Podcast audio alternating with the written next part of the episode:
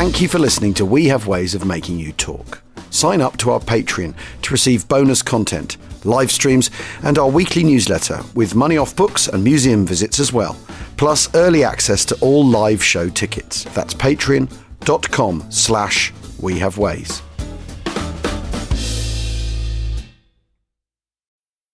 If you're still deciding on your spring break getaway, Amtrak's got just the ticket. You can visit cities from DC and Philly to New York and Boston, all while enjoying more sustainable travel. Amtrak produces up to 83% less carbon emissions than traveling by car or plane. And did we mention the extra legroom and comfy seats? Book early and save at Amtrak.com. Click or tap the banner. Emissions comparisons vary depending on route and locomotive type. Restrictions may apply. Ryan Reynolds here from Mint Mobile. With the price of just about everything going up during inflation, we thought we'd bring our prices down. So to help us, we brought in a reverse auctioneer, which is apparently a thing. Mint Mobile unlimited premium wireless. Ready to get 30, 30, bit to get 30, bit to get 20, 20, 20, bit to get 20, 20, bit to get 15, 15, 15, 15 just 15 bucks a month. So, Give it a try at mintmobile.com slash switch. $45 upfront for three months plus taxes and fees. Promo for new customers for limited time. Unlimited more than 40 gigabytes per month. Slows. Full terms at mintmobile.com. This episode is brought to you by Etsy. So you need to get an amazing gift. Wait, no, the perfect gift. And it needs to say, I'm a thoughtful person, and I appreciate you, and I know exactly what you like, all at the same time. Well, gift mode on Etsy is here to take the stress out of gifting, so you can find the perfect item for anyone and any occasion. It's easy to find gifts made by independent sellers for all the people in your life, like the pickleballer, the jazz fan, or the pasta lover. From 90s nostalgia and mixology to reality TV and gaming, there's something for everyone on Etsy. Whether it's a birthday, an anniversary, a holiday, or even just a day to say thank you, Gift Mode on Etsy has you covered. Need to find the perfect gift? Don't panic. Try Gift Mode on Etsy now. A lot can happen in the next three years. Like a chatbot may be your new best friend. But what won't change? Needing health insurance. United Healthcare Tri Term Medical Plans are available for these changing times. Underwritten by Golden Rule Insurance Company, they offer budget friendly, flexible coverage for people who are in between jobs or missed open enrollment. The plans last nearly three years in some states, with access to a nationwide network of doctors and hospitals. So, for whatever tomorrow brings, United Healthcare Tri Term Medical Plans may be for you. Learn more at uh1.com. This episode is brought to you by Visit Williamsburg. In Williamsburg, Virginia, there's never too much of a good thing. Whether you're a foodie, a golfer, a history buff, a shopaholic, an outdoor enthusiast, or a thrill seeker, you'll find what you came for here and more. So ask yourself, what is it you want? Discover Williamsburg and plan your trip at visitwilliamsburg.com.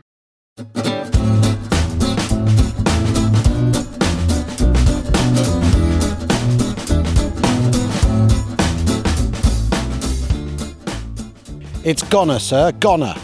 Um, um, uh, uh, welcome to uh, our second We Have Ways of Making You Talk Dam Busters special. Although I, I'd rather say chastise, I'd rather say Dam's Raid, because Dam Busters, you get sucked into the movie, You do. the mythologization of the story, the, um, you know, the uh, black and white epic. I'm, I'm a big fan of the special effects though, because when it, when the big splash comes, you can see that they've cut a hole in the film and put some wa- like water. The, the the visual effects are very exciting. Anyway, James, what are you looking at there? Well, we've got a we've got a, um, a replica of the upkeep, which is obviously the bomb that they're dropping, the depth charge, the mine, whatever you want to call it. Um, and actually, it's been plastered with lots of photographs.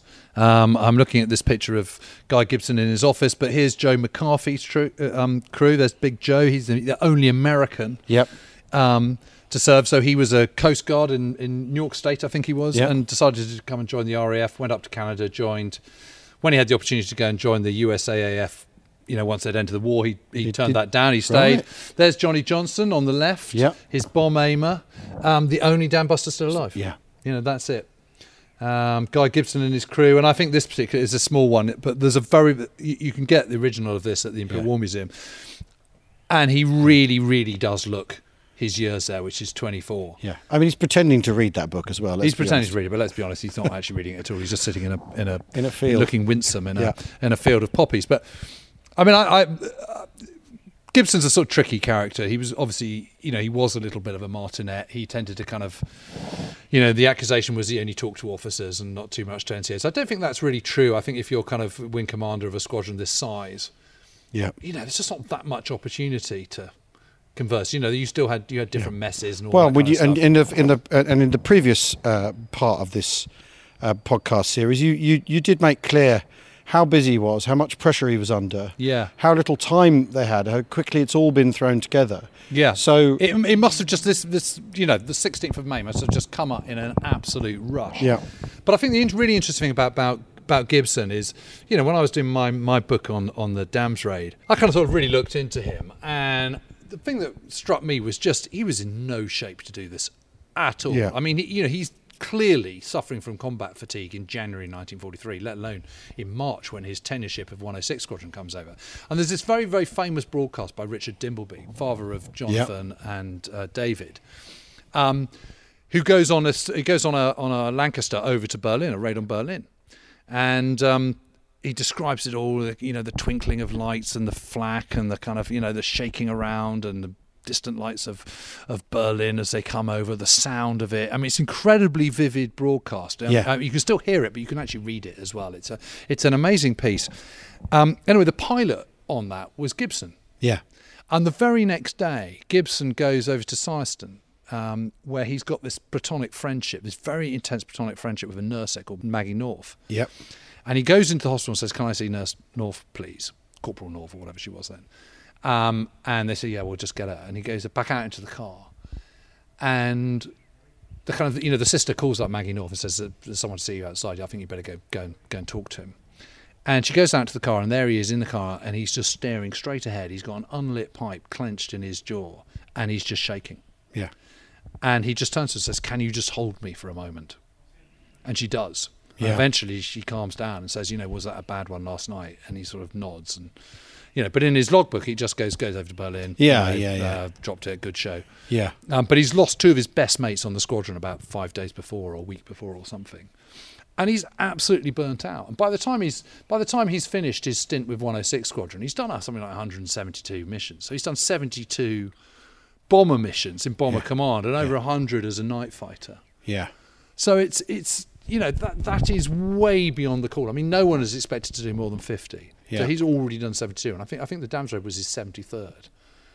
And he just needs a really good rest. And by the time the oh. Dams raid actually comes about, he's suffering from gout. You know, the MO has said you shouldn't be flying, and he just goes, "Well, you can forget that." You know, of course I'm flying. But then it, why why is he why is he still because you've got uh, someone here who could take a break and it would be entirely justifiable. Why is he still going? because he's handpicked by Oh, right. by Harris, and Harris doesn't recognise him, and you just don't have that that Yeah. care. You don't have people watching out in the way that you do you would do today, or Yeah. even subsequently, or even probably even later on in the war. You know, so he he, he Gibson is this person who's al- always putting out this this public persona of being incredibly gung ho, press on, a press on type. Yeah, yeah. Which is he doesn't take any truck from people kind of saying they're tired or Yeah, you just got But that's this because is what you've got to do. But is that because he's pressing himself on, and and so so he's doing it to everyone else to keep himself going as much as to keep them going. Yeah, absolutely, and and, and it is it's. I think I think you know, he shouldn't have been flying that night, but actually, despite that, despite despite the state he's in, he is absolutely the right person to Yeah, take it yeah. because they're doing a new kind of operation. So normally, a wing commander, if he's flying, would not be controlling the squadron. You know, you get into your bomber stream, you go off, you do your stuff, and then you kind of reconvene for you know eggs and B Yeah. and, a, and a cup of tea when you get back. Um, the whole point about the Dams raid is he is controlling it. He is the commander, and it's a bit like the Red Arrows that we've just seen, where you can see Red One, he's doing all the instructions. That is exactly what's happening on the Dams raid. So he personally leads the, the kind of the first wave He over sort to the of does Dam. Master Bomber after that, doesn't he? Yes. it's kind of in the style of Master Bomber that the that Pathfinders are doing. They're doing this by then. Then they're not quite, are they? Because that No. by 1944, that's the, the established technique, isn't it? Is there someone tooling around above, going, uh, "Okay, chaps, you, you're west a bit." Um, uh, uh, east Right. you know, or you're bombing short, ti- tidy it up, and all that sort of stuff. And he kind of is doing. He ki- he's kind of doing that for this raid, isn't he? Yeah, But and they've got VHF radio specially brought in for this so that they can all communicate to each other really, really clearly. But obviously, one of the keys is that is that you don't have too many people talking at once. Yeah. So he's really got to boss that show. And the interesting thing is when they get to the murder, first of all, he leads them and they do get to the murder down, even though a number of them, you know, crash on the way or kind of have mishaps. I mean, um, Norm Barlow, for example. Um, he he hits low flying. You know, he he, He goes under cables, doesn't he? Yeah, he hits the cables. And one of the guys who gets killed on that is Charlie Williams. And we got hold of all, uh, you know, I got hold of all his letters that he, he wrote during the war. And he was madly in love with this Nottinghamshire girl called Gwen. And, you know, they were due to get married. And, you know, it was all, you know, and he, and he wrote to her that afternoon saying, you know, I'm just off on a mission. Can't wait to see you tomorrow. We're going to have some leave after this. We'll get oh, married. You know, we'll get married next Saturday, kind of thing. And you know, and he he crashed. I've, I've I've stood in that field where he landed. You know, and the cables are still there. You know, but of course, if you've got if you're in a Lancaster and you're flying at kind of you know 100 foot, 80 foot. Very easy to do. Yeah. Anyway, but Gibson does get there and he leads them all and, and, and he does the first run. He does a first practice run, goes down, realizes that the the Möhne Dam is is armed and protected, Yeah. so gets shot at. Then comes round again. Then does his actual run. Yep. It hits the wall, a bit not quite on centre, and so doesn't doesn't do the fatal crack. Yep.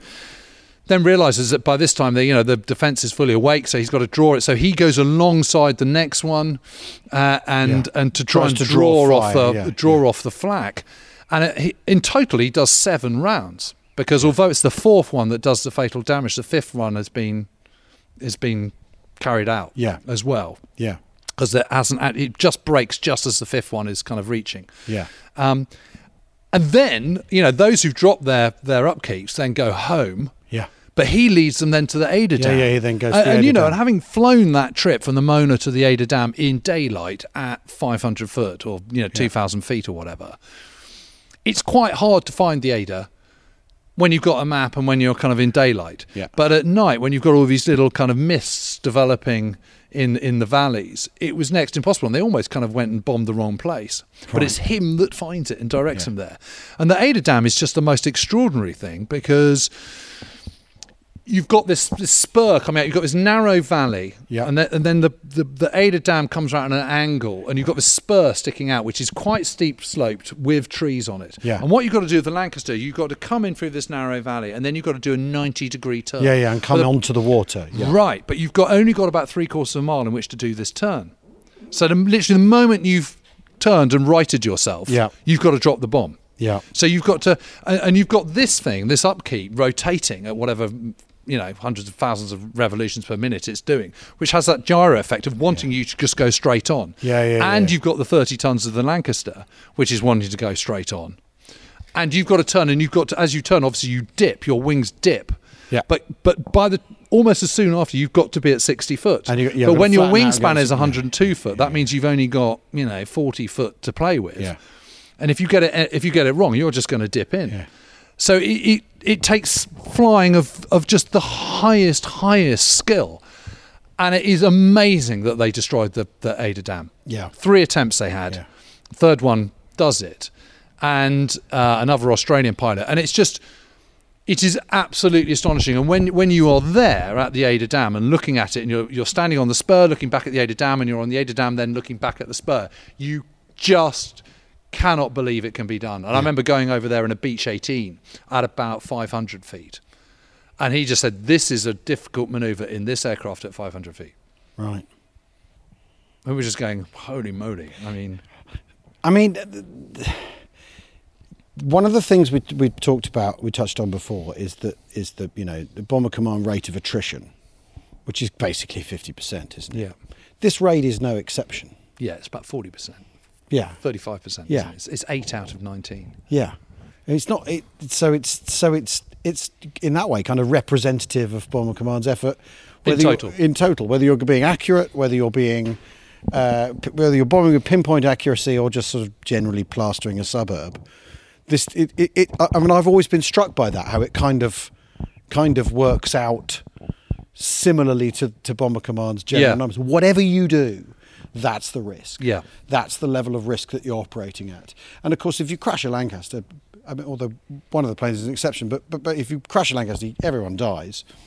Especially if you crash a Lancaster from 100 feet. 200 Well, that's feet. what happens to John Hopgood, who Yeah. comes second. Yeah. So this is the other thing about it is is that Gibson's done his dummy run on the Möhne Dam. So it's the Möhne Dam first, then the Eder Dam. Those are the Yeah. two primary dams, and the third dam is the Sorpe, Yeah. which is a different type of dam. So that's not one where you drop it. That's one where you are literally just dropping it on on the top. Yeah. So you've got to get really, really, really low, and you just literally just drop it Drop it on it, on it. And actually, the, you know, only two get there. One of which is Joe McCarthy and, and Johnny Johnson.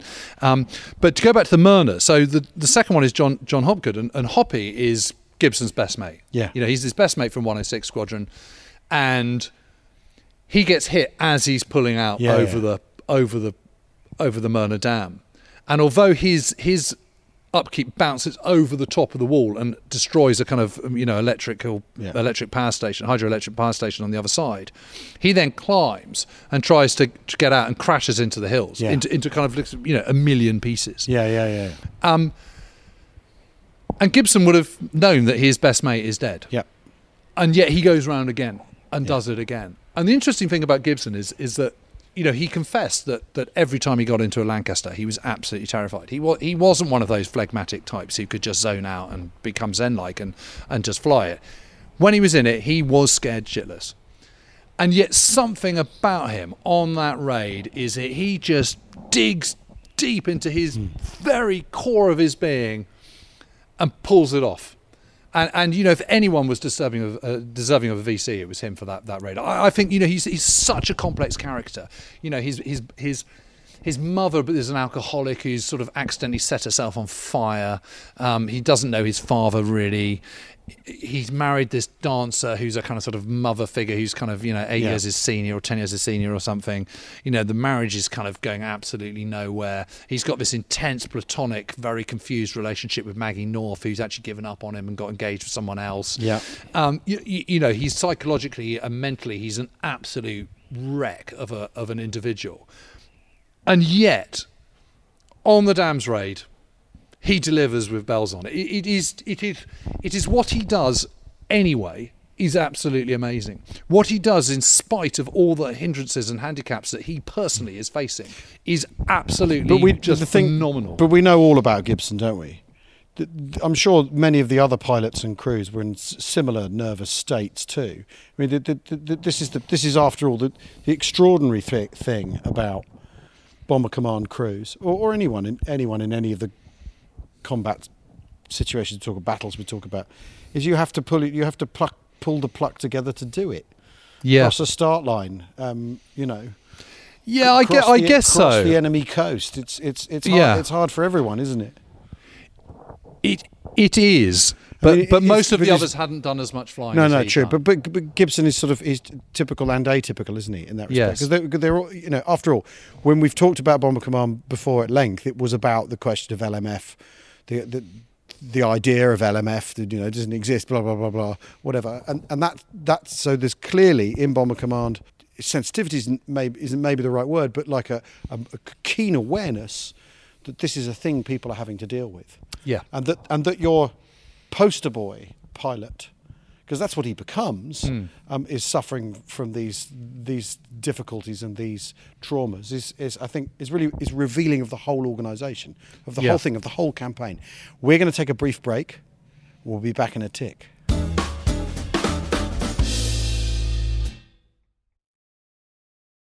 The National Women's Soccer League kicks off March 16th on ION. It's a new Saturday night destination featuring the best players in the world. 25 Saturday nights, 50 matches, all season long on ION. Out in front Williams, slips through. Here's a shot. It's in. This is a game changer for sports. Sabina takes a shot herself. Hammers it home. Oh my goodness. See the full schedule and find where to watch at IONNWSL.com. At IKEA, your dream home is a blue bag away. No matter the size of your space or budget, we've got everything you need to turn your dreams into reality. And now, with new lower prices on hundreds of our most popular products, bringing the dream home is even easier. Like the gray Strandmon wing chair was 369, now 299. And the IKEA Plus 365 nine piece cookware set was $129.99, now $89.99. And hundreds more. Shop new lower prices at IKEA USA.com today. Does Monday at the office feel like a storm? Not with Microsoft Copilot. That feeling when Copilot gets everyone up to speed instantly? It's sunny again. When Copilot simplifies complex data so your teams can act, that sun's shining on a beach. And when Copilot uncovers hidden insights, you're on that beach with your people and you find buried treasure. That's Microsoft Copilot. Learn more at Microsoft.com slash AI for all. This episode is brought to you by Vuori. Give the active people in your life something they'll truly appreciate. Performance apparel from Vuori. Whether they're into running, surfing, hiking, or even just casual walks around the block, there's something for everyone. And if you're not sure what to gift them, you can't go wrong with something from Vuori's Dream Knit collection. It's the perfect gift and so comfortable. Get 20% off your first purchase today at Vuori, V-U-O-R-I dot com slash Spotify.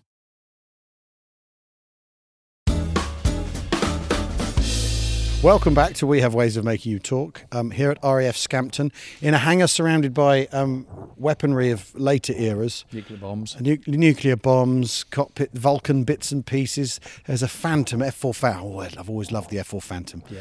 It's a very sexy plane that. Um, uh, Very sexy. but very sexy. But we are here to talk, of course, about the Dams raid, chastise, upkeep, and we've been talking about Guy Gibson in this this first half, the first half of this second podcast, and you were talking about, um, you know, hi- hi- his the situation he was in, his morale, really. But he's the he's a leader, isn't he? So he his morale's one thing, his men's morale is another, and and leadership is the sort of is the thing at the core of this, isn't it? Is is because after all, he's a, he's known as a martinet. He's known as he's known as quite hard work. If you're if you're not on the right side of him, um, Gibson's a handful, isn't he? Yeah, but I mean, you know, he's he's he's 24 at the time of the Dams raid, and he's 23 when he takes command of 106 Squadron. Um, and you know, I think one of the things that's really interesting about the Second World War is how much is expected of very young men. Yeah. and and it's not, you know, we they, you know, all the competent sides are expecting a huge number, you know, a huge amount out of millions, but really, what is driving it is a handful. It's those it's those those category Bs that we've talked about before. Those people who will go the extra yard, who Mm. will will shoulder that responsibility, will step up, will look after their men, but also drive forward, pioneering new techniques and tactics and how you do things, and leading by example and all that. And those those are comparatively few. Yeah. You know, that's that's the John Semken, the you know A Squadron Commander Yeah. of the Sherwood Rangers. It's Guy Gibson. It's Dinghy Young. It's people. Yeah. Dinghy Young's a bit older, but I mean he's like twenty seven or twenty eight or something. But but but you know, it is your it is your tank commanders. It, it is your your young Yeah. fighter captains and fighter commanders and, and and so on. And they and company commanders. Well, who the people who aren't necessarily they're not the people necessarily making the decisions, are they? The people having to implement them. the, the people having to implement them, but but they're doing them with they're shouldering that responsibility, but they're also taking things forward. Yeah. So that they they are pioneering new ways of doing things and feeding that back, feeding Yeah. that, disseminating that through through those under their command, but also feeding up the chain as well. And I think you know Gibson fits into that category. So yes, you know every Lancaster captain is having to you know really take a deep breath and, and just absolutely control his his nerves every time he steps inside a Lancaster. But some people are expected to perform more than others. Yeah. And and what is expected of Gibson?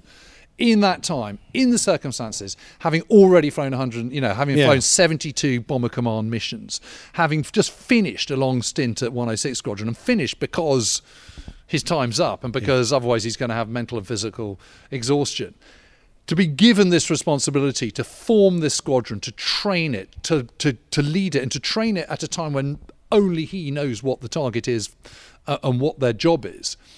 And then to lead it with such amazing fortitude and and clarity and, and brilliance on the actual raid, which is absolutely the difference between it being a success and Yeah, being a failure. I mean, yeah. he is that link Yeah, yeah.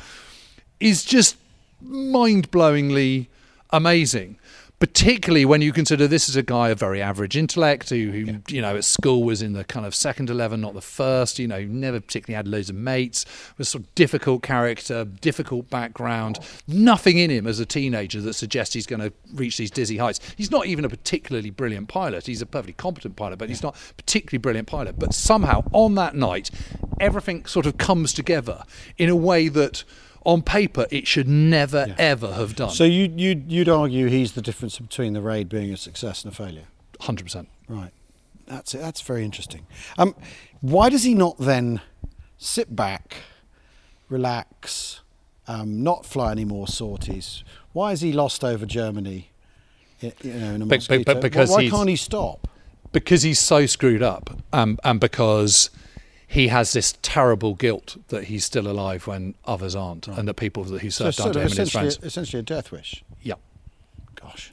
Yeah, I mean, he's never been flying that mosquito when he No. flew it. He flew it illegally. He wasn't allowed to. Yeah, yeah, yeah. You know, and it's grossly irresponsible, and he killed another person in the process. Yeah, yeah. You know, who's who, who I think was married and Yeah. you know had kids and stuff, and you know that's a whole load of lives that were also ruined by that totally But I- reckless action. but I and he wasn't ready to fly I suppose mosquito. you couldn't you couldn't say no to him though, could you? If you were the He's, he's Wing Commander Gibson, isn't he? You know, and VC and um, hero of the Dams raid. And if he wants to go up in a mosquito, he's going to flip and go up in a mosquito. But he, he should never have done it. He should have been grounded. He should never have been allowed to do it. Um, it's terrible. But he went on this kind of tour over the Yeah. United States and, and just hated it. I mean, just hated it.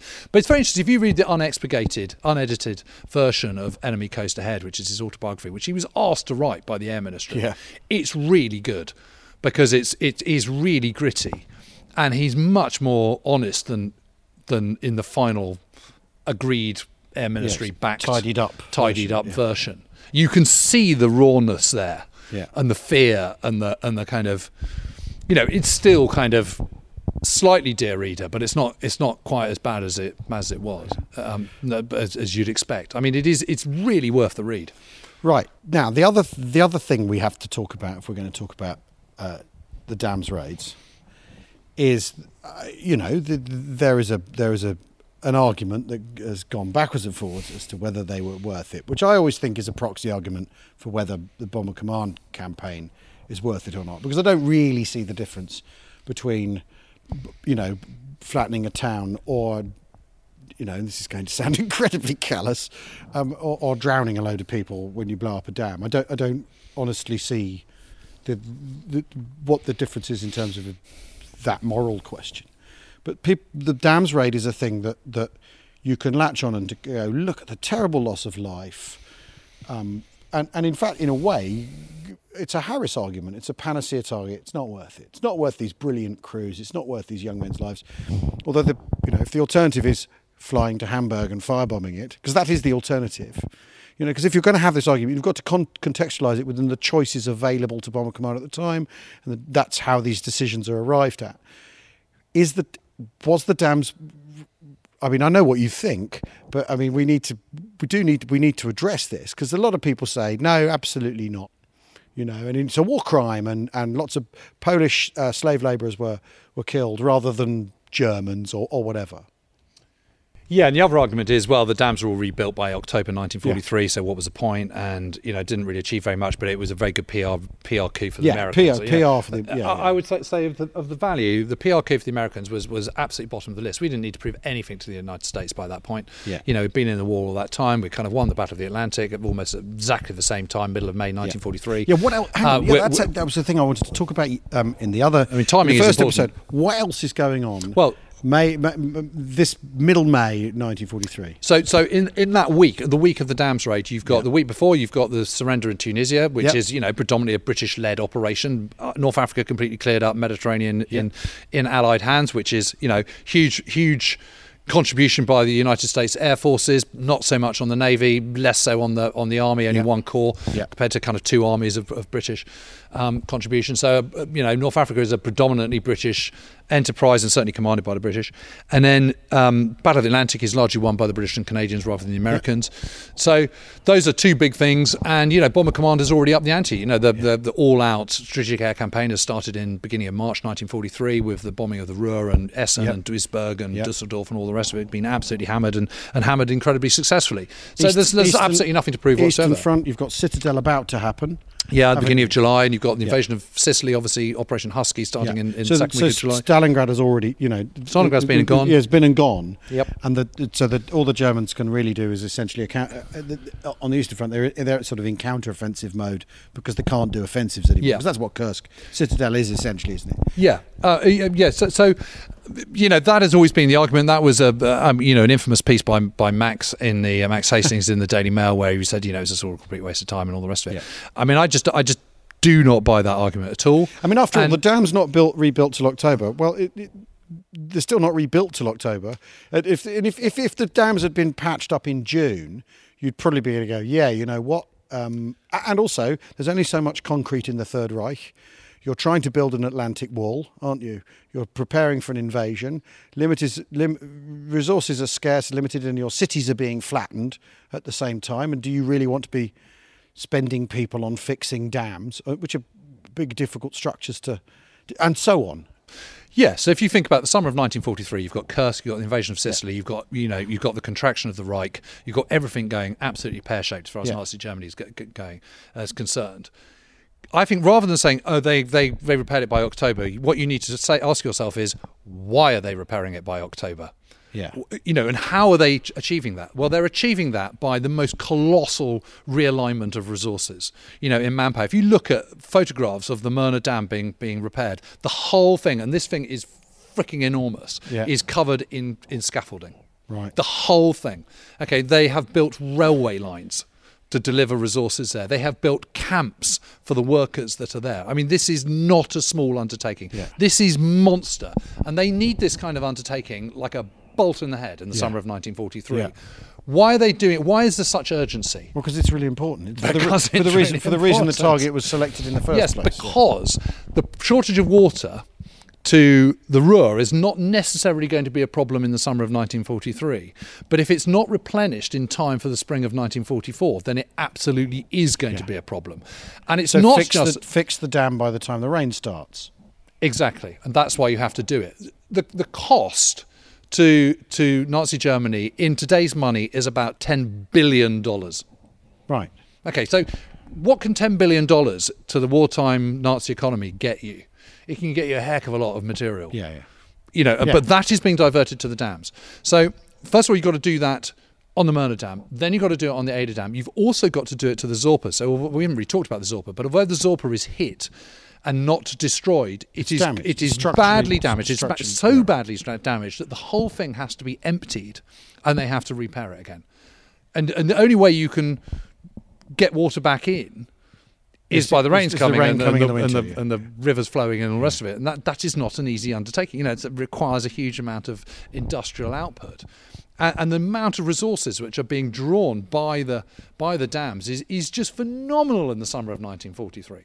Um, and the point is, is that you know the damage to the bridges on the on the on the lower river are all Yeah. completely destroyed. You know the, the, the tsunamis which come down towards Kassel and which go Yeah. down to the Ruhr as a result of the, particularly the, the the Möhne and the Eder Dam is just phenomenal. And yes, it's absolutely true that lots of slave labourers labourers get killed in the process, but there's a huge amount of material damage. And really, for the loss of eight aircraft, I, I, I cannot think of a single raid which causes more cost, more damage, more of a headache, and more of alarm psychologically to the Nazi elite than this one for that amount of loss. Right. You know, because eight eight Lancasters down is is obviously for all those crews that's an absolute tragedy. It's a terrible thing, and all the rest of it.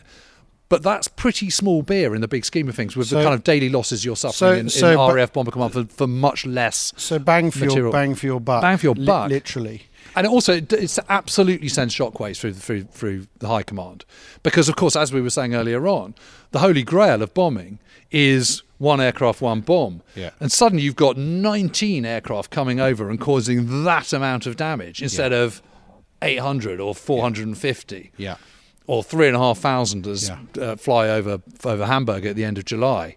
You know, 19 is nothing. I mean, that that's a tiny, tiny, tiny raid. Right. So uh, I think what James is telling us is that it was worth it. I just, uh, I'm not going to check for a second opinion on that, but I think that's what you. Try to let us know there, Jim.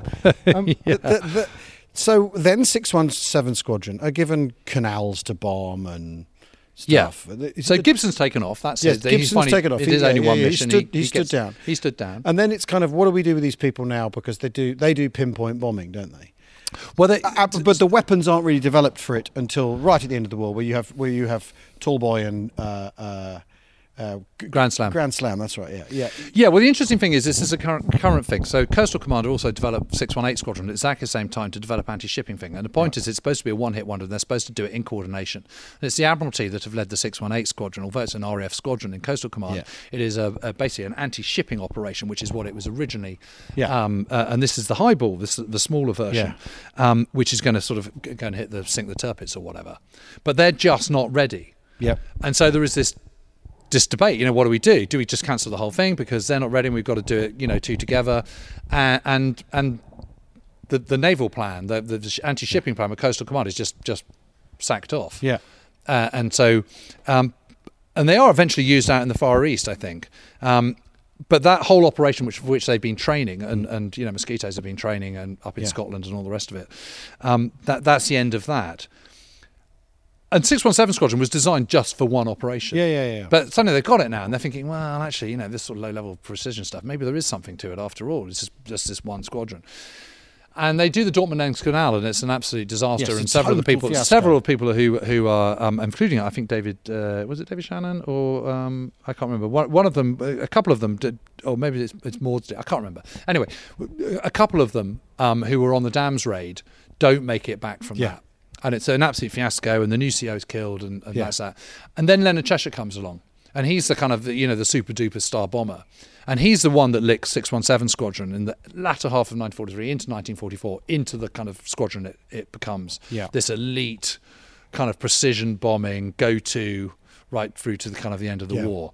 And, and, and Cheshire is an entirely different person to Guy Gibson. You know, he doesn't get particularly scared when he goes on. It. You know, he's incredibly methodical, incredibly aggressive, uh, very charming, very easy, natural charm, very easy with absolutely everybody. No martinet at This all. is, he's, he's he's 100% alpha chap, isn't he? He's one hundred percent alpha chap, and I, and I, I, I remember Les Munro just saying he was the finest human being I've ever met in my life. You know, bar none. Uh, and he was obviously just exceptional in a way, but it, but it came very easy to him, and I think Yeah. that's the point. That's the the thing that I would say about about Cheshire and, and Gibson is that for Gibson it didn't. He had to really, you know, he, he does everything that he does despite himself, whereas for Cheshire, it's Cheshire's the na- he's a natural. It's just a natural. It He's just comes very easy. And he really, you know, he really hones them. You know, with with the attack on Munich and with the Saumur, uh, Yeah. tunnel and all this kind of stuff, and the and the U-boat pens and the uh, um, the kind of you know the the uh, operations on D-Day, the kind of hoax invasion force Yeah. going across the the, the Pas de Calais, etc., etc., etc. And that's when 617 Squadron becomes the, the the elite. Yeah. You know, that's why it's it's not just the dams raid, it's what it becomes, which is why it's still so important to the RAF to Yeah. this day and why 617 Squadron's been reconfigured with F-35s and all the rest of it. Yeah. Well, I think um, if you've got any questions about the dams raid, we could do you a third podcast about that. Um, uh, I mean, it's quite something to be where it happened. Very Yeah. often we, we talk about. I mean, we you can't. We're not. We haven't necessarily walked the ground. No. because the ground's over in. Well, it's, um, it's a big old place. Well, but the, but the ground's also over in Germany and basically hundred feet off the surface of the water at the at the Möhne Dam. And, uh, Yeah. uh, but but I mean, and this is obviously a replica, but you get the idea of the scale of the thing, and to Yep. sit sit in his office and talk about it. It's Yeah, it's been- poignant, isn't yeah, it? It is. It is. It is. And also sad because you know he didn't make it, and you know here we are with pictures of him stuck all over to this this this replica, and he does look exactly what he was. A very very very. I mean, look at him there. Yeah, I mean, he looks about kid. nineteen, doesn't he? Yeah. I mean, that's after the dams raid. I mean, look how young he looks. It's just extraordinary. Yeah. Pictures of Barnes Wallis here. I mean, Barnes Wallis was absolutely devastated Hmm. by what happened. He, it just hadn't occurred to him that they wouldn't come back. Yeah. Which is obviously incredibly naive, but but he was so focused on on getting the mission up and running, um, and the devastating effects of the raid and what it could achieve, that I just don't think he'd ever really th- thought about it and thought what what would happen. Um, and he was absolutely cut to pieces by it. That that his weapon had been responsible for the loss of all these lives. And I don't think he ever really got over it, to be honest. Well, thanks everyone for listening, or if you've been watching, for watching. Um, and that was a We Have Ways of Making You Talk actual site visit. Can you believe it? I know. We're- Good fun, isn't it? nice to be out of the house. thanks for watching. Bye bye. Cheerio.